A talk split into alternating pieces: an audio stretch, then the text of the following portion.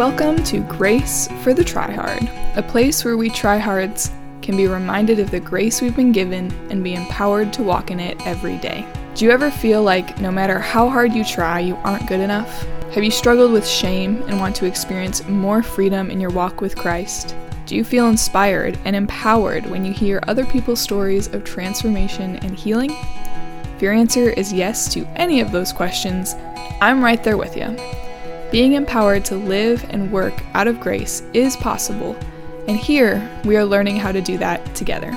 No need to show up polished, poised, or perfect. Come as you are and join us as we experience God's grace together.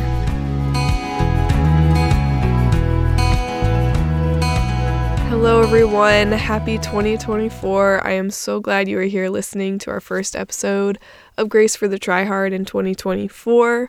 You may already notice that I sound a little different. I have a cold right now. I'm recovering, feeling a lot better, but still don't sound a lot better yet. Please ignore just my stuffy sounding voice. Um, today is part three of an interview with my dear friend Andrea about her life in her 20s. She is now in her third year of law school and is graduating soon and has a job lined up, which I think is pretty amazing, and I'm really excited for where God is taking her. Um, but this episode, we talk a lot about pretty deep and heavy things, um, such as justice and mercy. I think it's really cool how um, God has deepened Andrea's understanding of justice and mercy through her experience in law school.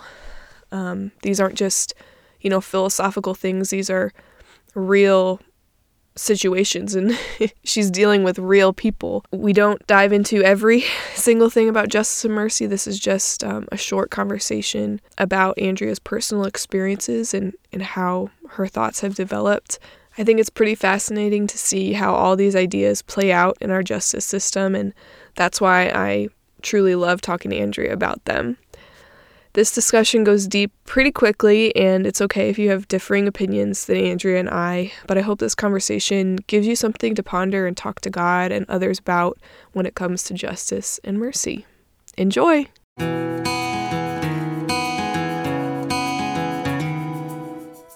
Let's jump into season three of Andrea's 20s.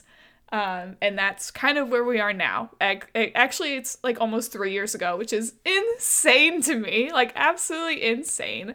So, how about you share just a little bit about like your journey into law school? Again, similar to like Maastricht and really deciding to go there, there are parts of it that are a little fuzzy to me.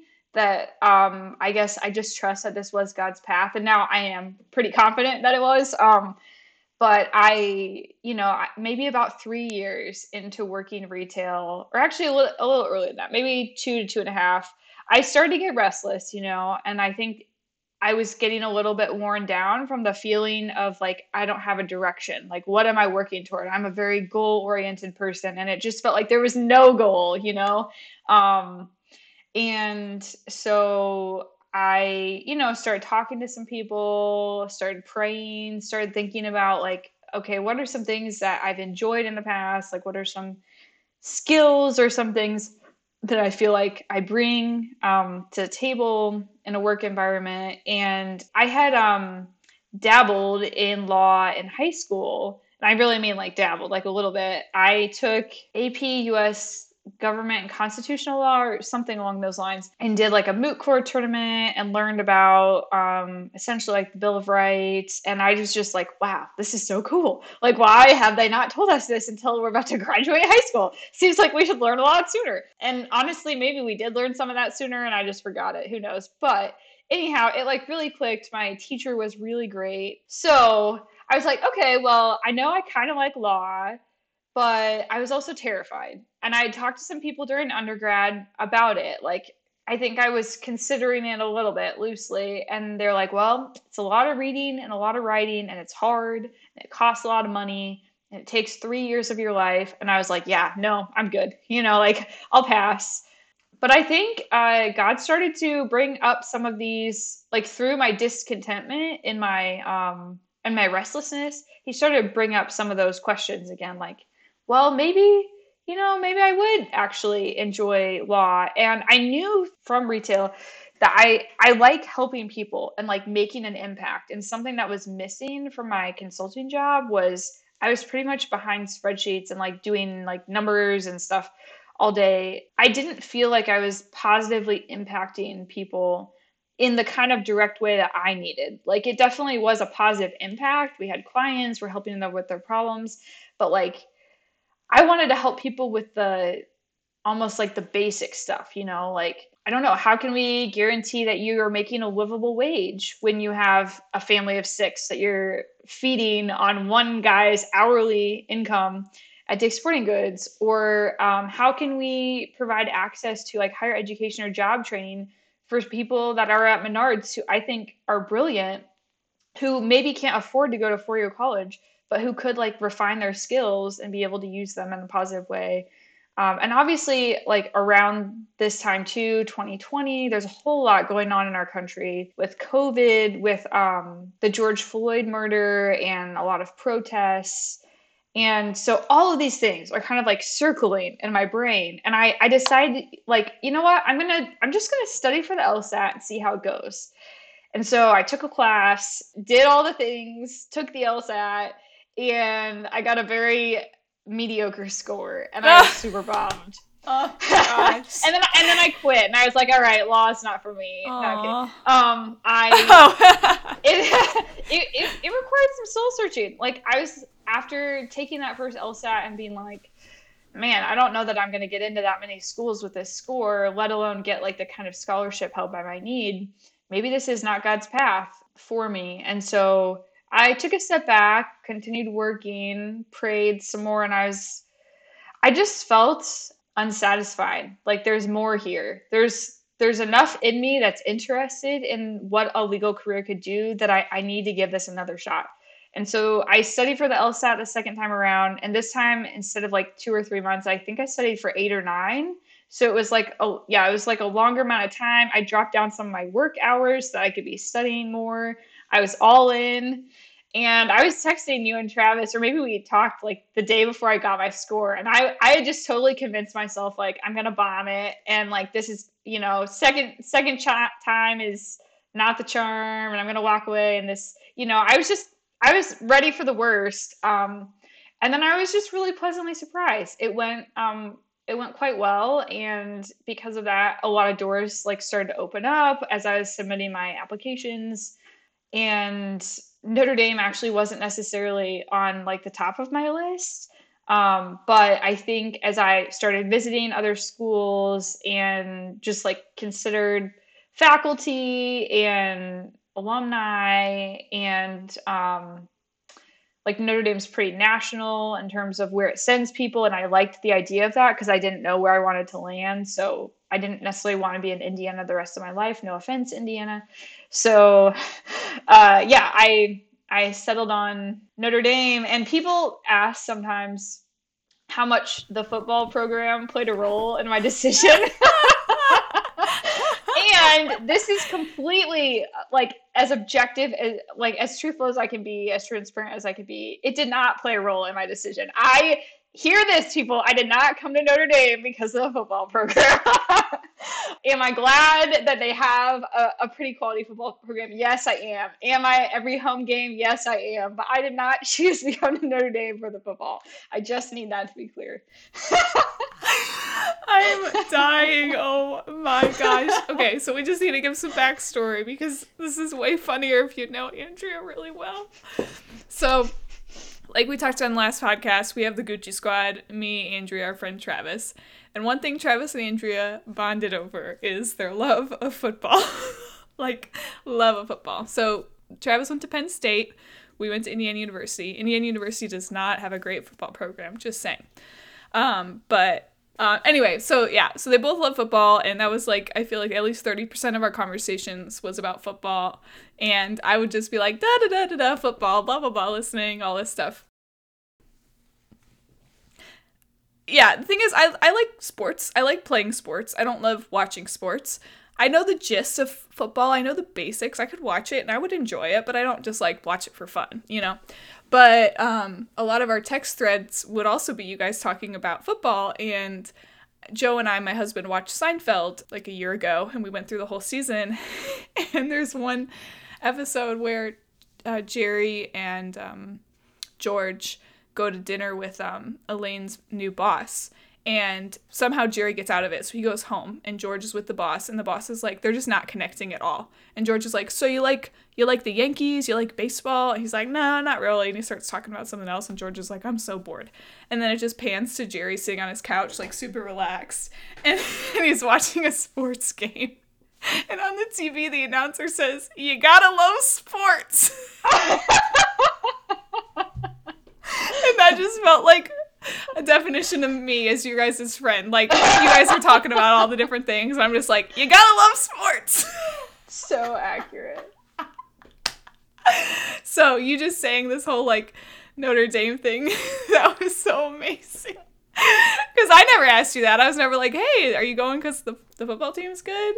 But I can imagine other people asking you that. And honestly, I feel like such a noob. I don't even know if people say noob anymore, but someone who doesn't know anything about about football. But I'm here for the fun. I'm here for the support. I'm here to clap when when things go well. Do you boo? How do you feel about booing at sporting mm. events? I I'm not a booer. I'm also not a booer. I mean, I think hmm, would you boo at a ref? No. Like for a bad call? No. I understand. I'm not judging people who boo, but something about it like i just don't like the idea of putting someone down you know and to me it just feels like that's the epitome of like a put down yeah okay anyway back to what we're talking about so i want you to share a little bit about your your summer adventures because you had two summer adventures in law school and kind of just like give the people where you went and what was like your big takeaway from those summers yeah um i I wanted adventures during my summers, and I most certainly got them. Um, my first summer, I went to Boise, Idaho, and that so that decision was definitely one that like I prayed a lot about, and I talked to people about because it felt super. It felt like a big decision, you know. Like I'm a Midwestern girl, and the work was with um, people who were on death row. It was um, what's called habeas corpus, but specifically capital habeas corpus. Um, habeas corpus means like present the body or whatever. And essentially, what you're arguing when you file like a capital habeas corpus motion is that somebody, the government, is holding somebody and they should be released. And in the case of capital cases, it's like they're holding them for a capital crime, which typically will like implicate the death penalty. So anyhow, because it was death penalty work, I was also praying about that and talking to people about that. Like, am I going to be able to handle this? This is going to be intense. But it just, I mean, that's one where I, I really feel like the door flung wide open. And um, I'm so glad that I walked through it. I, God providing provided two great roommates that I live with, um, a husband and wife couple who quickly became good friends and showed me around Idaho. We got to do a ton of like fun weekend adventures and they took me camping and um, but anyhow, the bulk of like the actual legal work was with death row inmates. It was more so like writing versus like relational kind of stuff, but there was some of that too. We had one guy who was on death row for over 40 years. Whoa. Oh my he, gosh. Yeah, he um, had committed a crime, I think, in his early 20s.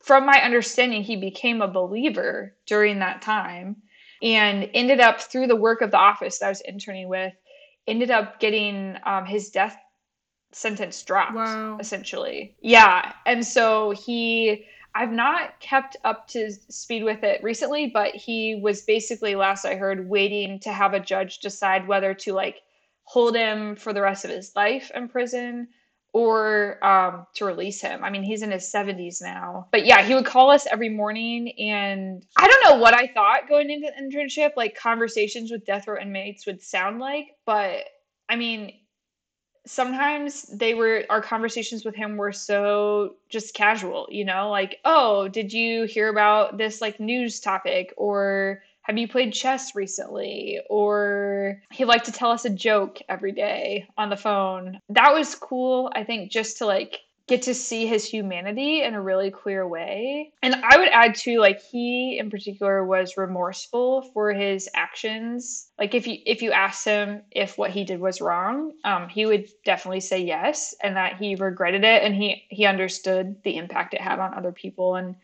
um, I think forty years in prison will give you plenty of time to think through every angle of that. So so yeah, that was some of the work, and then um, I was working from like the legal aspect on writing a portion of a brief that went to the district court in Idaho, arguing that when Idaho or sentences someone to death, they have to prove one of like 12 things were present basically for someone to be like death penalty eligible. And one of the 12 things is that they um, took someone's life with utter disregard for human life. And so, what I was writing about was that any person who would take another person's life has acted with utter disregard for it. Like, that's inherent in the fact of taking someone's life. So, to use that as a way to evaluate whether or not they, they warrant the death penalty is unconstitutional. And there are like fifth and eighth, I think 14th um, amendment like arguments I won't go into. But yeah, so I did a lot of writing on that and it was submitted and is currently pending in the district court because habeas legislation or litigation takes a really long time. So TBD on what the outcome is there. So much good stuff in there. Oh, so good. So just so you all know, like since Andrea started law school, she's been like my law information. Oh, that's a scary thought. No, but it's it's so for, fun for me. Like, but you don't like dive deep. You just give me like the top level stuff that I can like under like understand. Like the way you explained that was so easy to understand to someone who's like so disconnected from that. It's funny because I started watching um She-Hulk while you were in law school. And I remember just texting you and being like, oh my gosh, this happened in She Hulk. And I would just start thinking about different, like, I don't know, just like court and case stuff that I was just like curious about or just like wondering how realistic it was. Again, She Hulk is a Marvel show that I wouldn't expect to be extremely realistic. I mean, she turns into a Hulk, so that probably doesn't happen. So yeah, so I remember I would just I would be calling you, and I still do, and just be like, let's talk about this, let's talk about that, and especially like yeah, just that experience is crazy. And I wanted to kind of just shift real quick to like um the podcast I sent you a while ago um, about that guy who had a crazy transformation and I'll link the podcast in the in the show notes but basically he he just got into re- some really bad stuff made some really bad decisions and was at a very very dark place. And just listening to this podcast I felt heavy for him. Luckily I knew that the end of the story was good um, but in it he he was arrested for something and got to a place where he um like got saved. And like was remorseful for his actions like you said and um he talked to a judge and um the judge like said I don't really do this. Like I don't ever do this but I'm to like I'm to let you go. Um and again you should just listen to the whole podcast because you'll get all the details. It wasn't that simple of a story, but I remember texting you and asking you to listen to it because I just wanted to hear your perspective as someone who, like, I don't know, if you're in the room and you were defending this client or you were on the other side, like, what would be your thoughts and how do you feel about? I think we've just talked a lot about that tension of like mercy and justice, you know, and like, and as someone who's a believer and who believes in God's grace and mercy, but also cares for the people who are being oppressed, like, that's just a lot. So, where are you at right now? Like how how do you feel about all that? And what's your role moving forward um, i guess in the world to like show god's love through law? I'm sorry can you ask some bigger questions? These are just you're giving me softballs here. Uh man lindsay okay. Well i don't know if i can answer all of that. Um okay so first going to the podcast so yeah, guy, you know, clearly has violated the law and done things that like are morally like like it's just beyond question, you know, like he's he's made some mistakes as we all do. So here's kind of been a starting point for me as I've been in law school and wrestled with this tension that you identify between justice and mercy. As someone who has gotten some public defense experience thus far, people will ask me sometimes how can you defend people that you know are guilty? You know, fair question. Obviously, the guy in this podcast was guilty. I think an important starting point to remember is that the way that our system is designed in the United States, we the law affords you a presumption of innocence until proven guilty. So just base like foundation level, um, the fact that someone's been accused of a crime does not in fact mean they've committed the crime. And in many cases, the evidence comes up or the lack of evidence comes up and that becomes clear. But obviously, people do commit crimes. So moving on to the next layer that I use to na- analyze um, we've also decided in our system that in order for someone to be held guilty, um, a jury or a judge has to find them guilty beyond a reasonable doubt. And that's higher, that's a higher standard of proof than what you might have heard of preponderance of the evidence, which just says it's more likely than not. It's 51% likely that Lindsay stole the candy bar, and it's 49% likely that she didn't. So she's guilty. So that's like one standard, but we're talking with criminal cases reasonable or beyond a reasonable doubt. So, if someone is guilty or if it seems like a lot of the evidence weigh in the in the favor of them being guilty, the prosecution still has the burden, they still bear the burden of proving beyond a reasonable doubt that this person did in fact do the thing they're accusing them of. And sometimes there's decent evidence, but a jury after looking at it, you know, a jury of our peers of American citizens decides no, there's not enough here. Like, I can't walk away from this case and feel beyond a reasonable doubt that they committed the crime that they've been charged with. And so that's kind of another layer.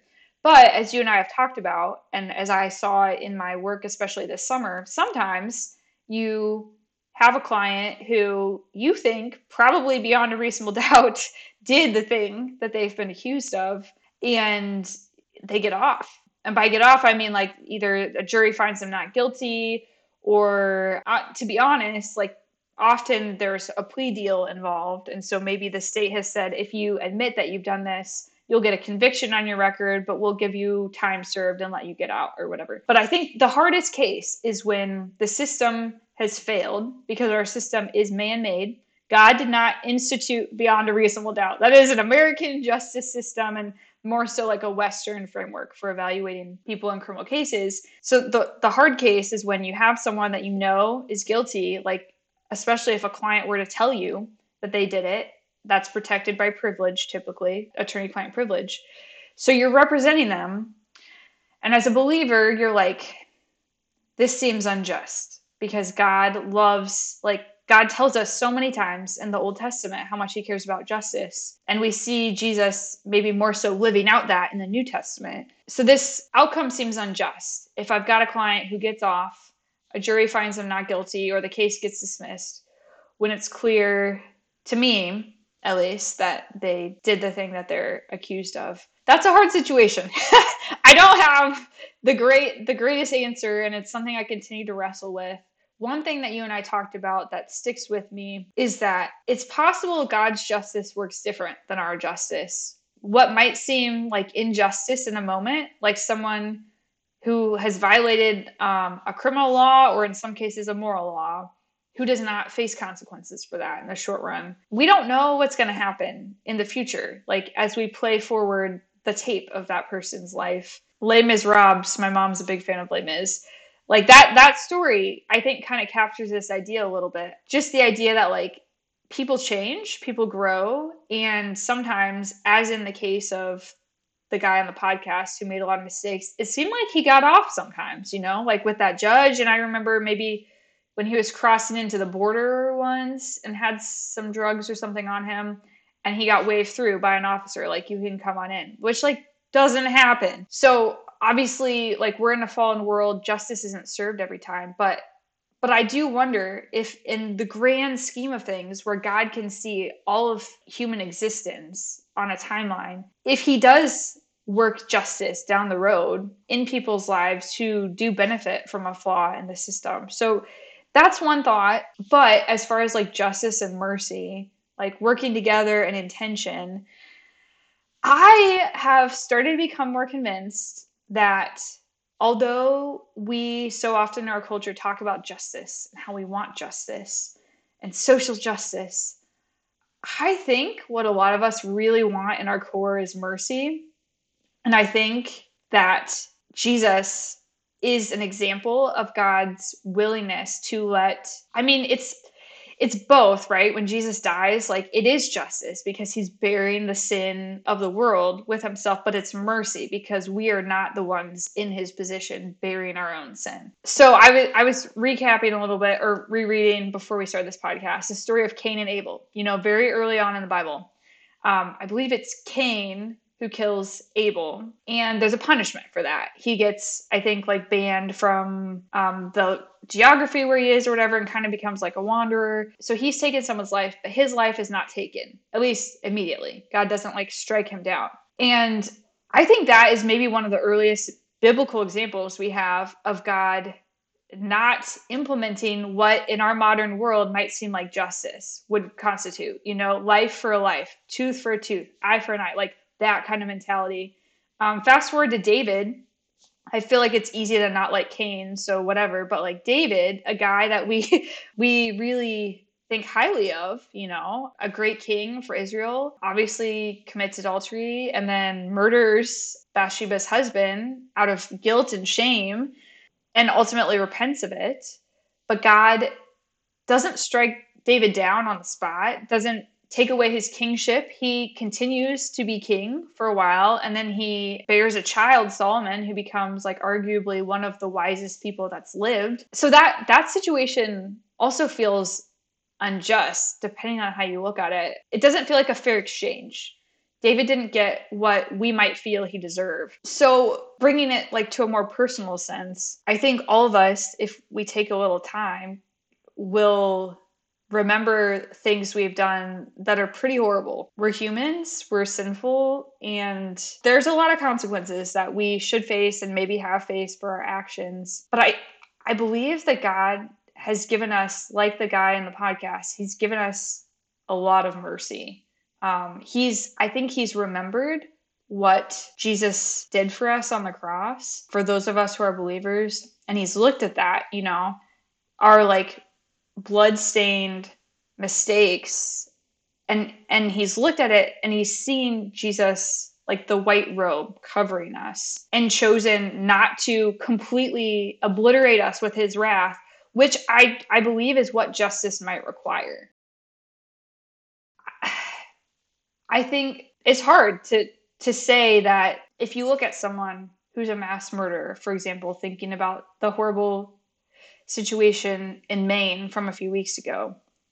Um, it's hard to look at someone like that and to believe that justice wouldn't require that they would sacrifice their own life. I, I don't mean by like self harm, I mean like through the criminal justice system. It's hard to imagine that their life shouldn't be taken in that situation. But I think we have to remember where our starting point is. Like without Jesus, um, we're we're just as sinful as I'm struggling to articulate this. Like, obviously, we haven't all taken someone else's life, but we all have sin, and sin keeps us separate from God, and He, he can't be in our presence because of our sin.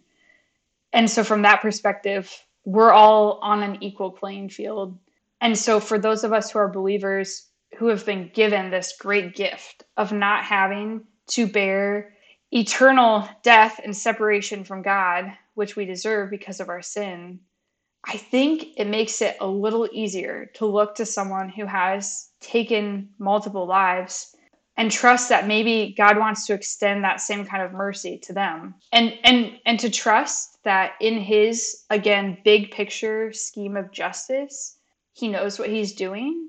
Um, he's aware of all of our actions and he'll deal with it um, the way that it needs to be dealt with. I, I realize I'm saying some probably controversial things right now, and it's hard to be to be speaking, but that's kind of where I'm at. These are deep, big things. So I appreciate you sharing your your thoughts. And um, there's a difference between m- mercy and um, consequences, I guess. Like there's a lot of times where God ex- like gives us mercy, like we don't get exactly what we deserve, but he allows us to experience the consequences of our actions so that we learn and that we turn from that sin and turn and change, you know? And I think that's what our our system is for. At least that's what I want our judicial system to be for. You know, not to punish, but to be a way of of like legit consequences to keep other people safe and so that eventually that person will be redeemed, you know? And like hearing about this guy who's on death row for 40 years and like meets Jesus in those 40 years times, like he has eternal life with God. So yes, he may have he may have had to live 40 years in jail, which I would never want to do or prison, and maybe that's what he needed, you know, to like learn everything he needed to. I've experienced some hard things in my life and, and uh, especially over the past few years, I've been like just wanting justice more for different things that I've experienced.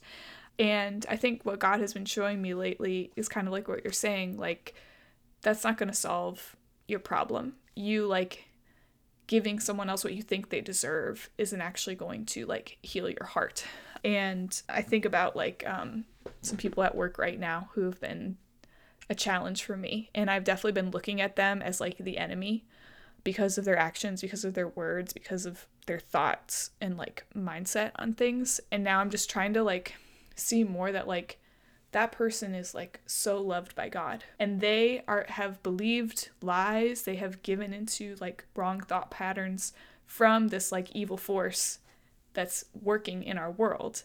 And that's why they're making their decisions. So like God is helping me to kind of separate the person from the decisions they make and not just want like that person to die or that person to suffer or that person to like get what they deserve and instead just be like god i can i don't know what this person needs right now but i'm going to trust you like you said at the end of time like he will bring that ultimate justice and god's heart is that we would all repent and turn to him so that we wouldn't have to experience that like final justice whatever that may be. But God is good enough that he hates evil and he's like the root of it all that the evil force, the devil, the Satan, whatever you want to call it, like he will be done. He'll be destroyed and we can actually live in peace, which is what we want. We want to live in peace, you know? You know, because we need Jesus for that. So, can I add one little thing? Um something that is also helpful to me uh when I you know, when I'm confronted with the tough cases, the situations where you know, by all people's moral standards, someone has fallen short. I, I believe our um, trust in the depth of the gospel shines through, like the degree of trust we have in the way that we evaluate people who have made decisions, like those who have taken life or done other horrible things. Because if I truly believe his death is enough to cover every single sin that someone would commit during their time on earth.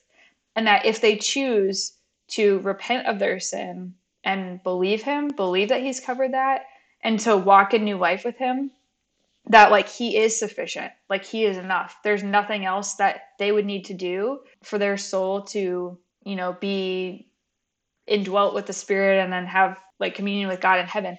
If I truly believe that, then there is no sin that's too big or too deep. And if anything, it's almost like, particularly in the case of those on death row, like what could God do? If if they're given more time on earth, what could God do in those remaining years to show them more of his grace? Possibly even through us. Like I know there are programs we can write letters to people on death row, but even if it's not like in a personal way that we're connected with, like what could God do with those last few years that they might spend in prison instead of having their life taken by human hands? That is something I come back to a lot, both because it requires me to like look in the mirror at the depth of my own sin and what it's amazing to me that God has forgiven.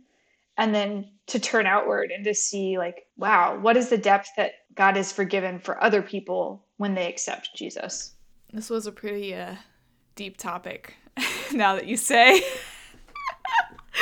and and slightly definitely probably controversial. Um uh, yeah, slightly, yeah. probably, definitely.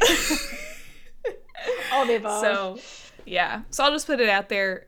If if you're listening and you you disagree, that is okay. And Andrea especially and I hope I'm similar, is the type of person that can be around people who disagree with her and she's really great at like listening and and I think if you want to be in this career you have to, you know.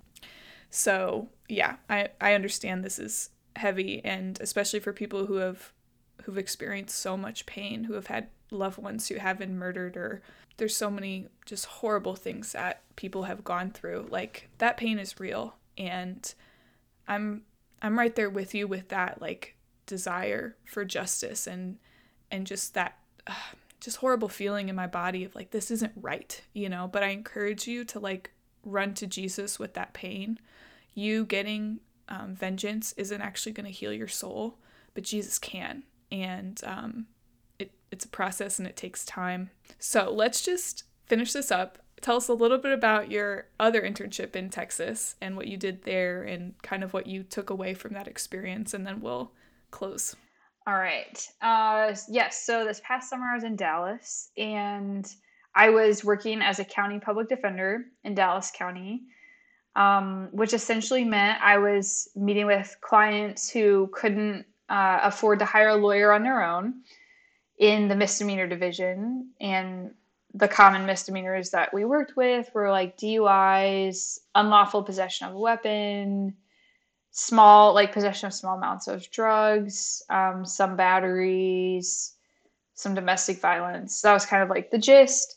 But basically, from like 8 a.m. to whenever we finished seeing clients, or sometimes was very late in the afternoon, I would meet with clients, um, hear about their case, negotiate with the prosecutors who represented like the state's goals, you know, um, and then oftentimes would like go in front of the judge to either help a client accept a plea deal or there were a few other like random kinds of hearings.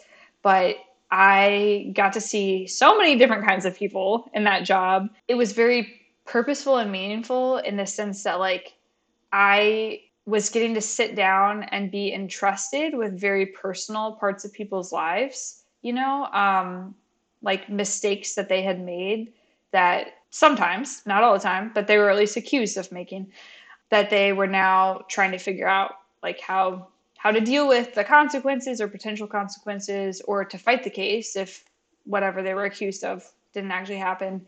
Um, but just like you know people in vulnerable positions. And i think it was a privilege to be able to be trusted with their stories and also just confronted with like i think the brokenness of the city in dallas a little bit um, the way that poverty and drug use and mental health issues kind of can all mix together to the point that you know we had some repeat clients during my short time, even this summer, like people who would reoffend, maybe when they're on probation or something. So I think that was a wake up call, just that like there is a cyclical nature often to what like the circumstances that a person is in when they commit a crime.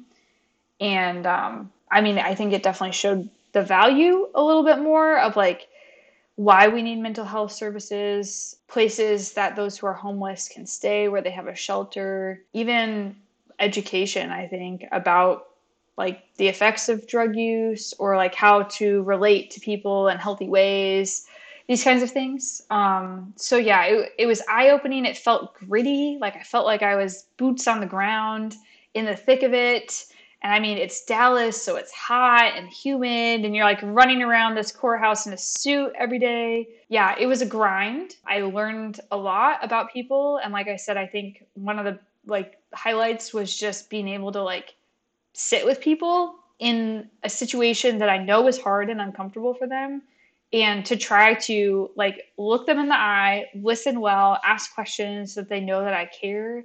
And um hopefully give them a little bit of a sense of at least like being known and understood if I couldn't give them anything more when they walked out the door. Yeah, it was it was really good. I guess I would add that I've decided after that experience that I at least at this point in my career don't want to go into like county public defense. And I won't go into all the reasons, but part of it is just it, it was draining for me. Like by the end of the summer, I was pretty exhausted. I'm an introvert and there was just a lot of people interaction, which, like I said, was good in the one sense, but it just required a lot from me emotionally and relationally that I just don't know that that's sustainable for me where I'm at right now. But I'm super grateful for the opportunity and definitely see the value of having people who care about public defense and um, yeah, are just like willing to treat people who have been accused of crimes as human and make sure that they do all get all, they get all of their due process rights and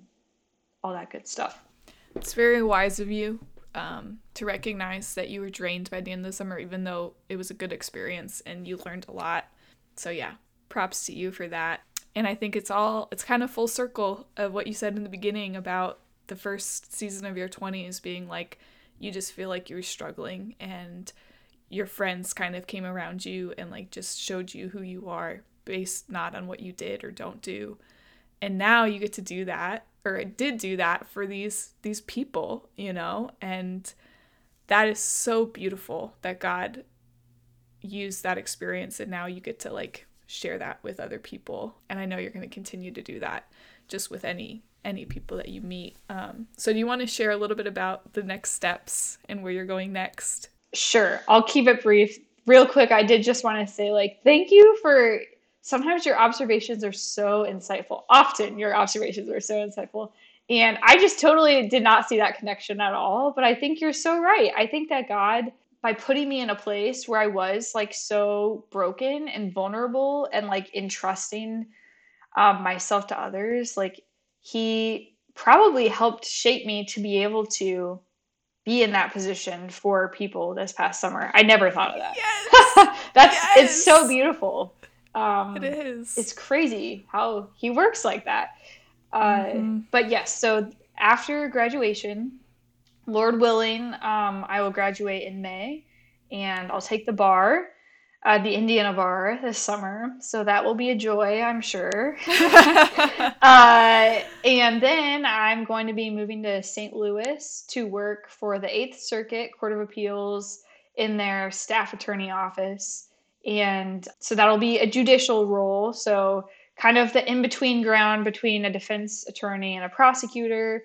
Um, it's it's more well, I shouldn't say in between ground, but it's like the neutral ground kind of, which I I do think is a good fit for where I'm at right now and how I like to think about things. So I'll, you know, I'll be able to research legal issues and there won't be like a client's outcome riding on whatever I discover. So I'm I mean not that I would like, you know, I would never hide or lie about the law, but sometimes you like try to see the law in the most favorable light for your client as a defense attorney, but now I'll be able to just have like very clean slate when I'm looking at it without any expectations or hopes about what the law, the case law might say. yeah. And then I'll I'll write up memos and um, they will get heavy editing by my supervisor, um, and then they'll go to one of the Eighth Circuit judges who hopefully will consider it when they're deciding. There'll be different topics, but some immigration, some civil rights, some criminal, a little bit of everything. Um, and I, I just feel very, very thankful to have a job that I'm genuinely excited about, that I think is supporting justice by helping the court make more informed and just decisions in light of precedent case case law that's been decided previously. And I think also just knowing myself, it's going to be a little bit more of an introverted job. Um, I'll have more time for like deep thought and reflection and writing um, alongside some coworkers that I think will be really cool. But I think for me, that'll be a better fit than being with clients all day, every day for eight or nine hours. So, Yes. all that to say, um, yeah, I think God just, He knew what He was doing and He knew what He made me for. And it just feels like this job, though I know it won't be perfect, is like, it's finally a direction that feels so much sweeter after having waited many years. It's been a joy to be with you on the journey, and I'm glad you've been with me on my journey too. Yeah, I don't know, I just feel I feel so excited for you and know the roller coaster that it's been. And it's cool just talking about it today cuz it's like kind of reliving it and then just seeing God's faithfulness and his like little line throughout it all. So basically you're going to be Elle Woods, right? you, yeah, you got it. You know me. That's what I got out of all of this is that you get to be Elle Woods. when when Lindsay came and visited me a few weeks ago when we were walking around the law school, she's like, "Yeah, there's like all this like wood on the walls and stuff. Like it just reminds me of Legally Blonde." And I'm like, "Well, you know, that's great." I was gonna say this at the beginning, but my only understanding, besides high school and like learning different things, is Legally Blonde. My cousin Vinny. Have you seen My Cousin Vinny? I'm not, but I've heard that I should. Andrea, you need to. You need to. It is so good and so funny. Yeah, so good. And then She Hulk. Those are my three like law, law, uh, pop culture stuff. That's all you need to know. Definitely not true. Like having you in my life has just really made everything better. And it honestly like brings me back. Like there's things you say that I'm like, "Oh, I did learn that." Like that is deep in my brain somewhere and you just like unlocked it.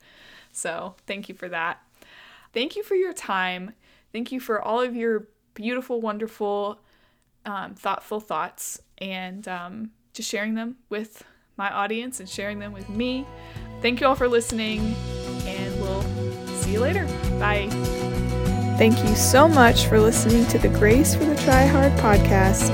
I hope you feel encouraged, empowered, challenged, and that you know that you are so loved by God. Feel free to subscribe to the podcast on whatever platform you're listening, as well as rate and leave a review. Talk to you soon.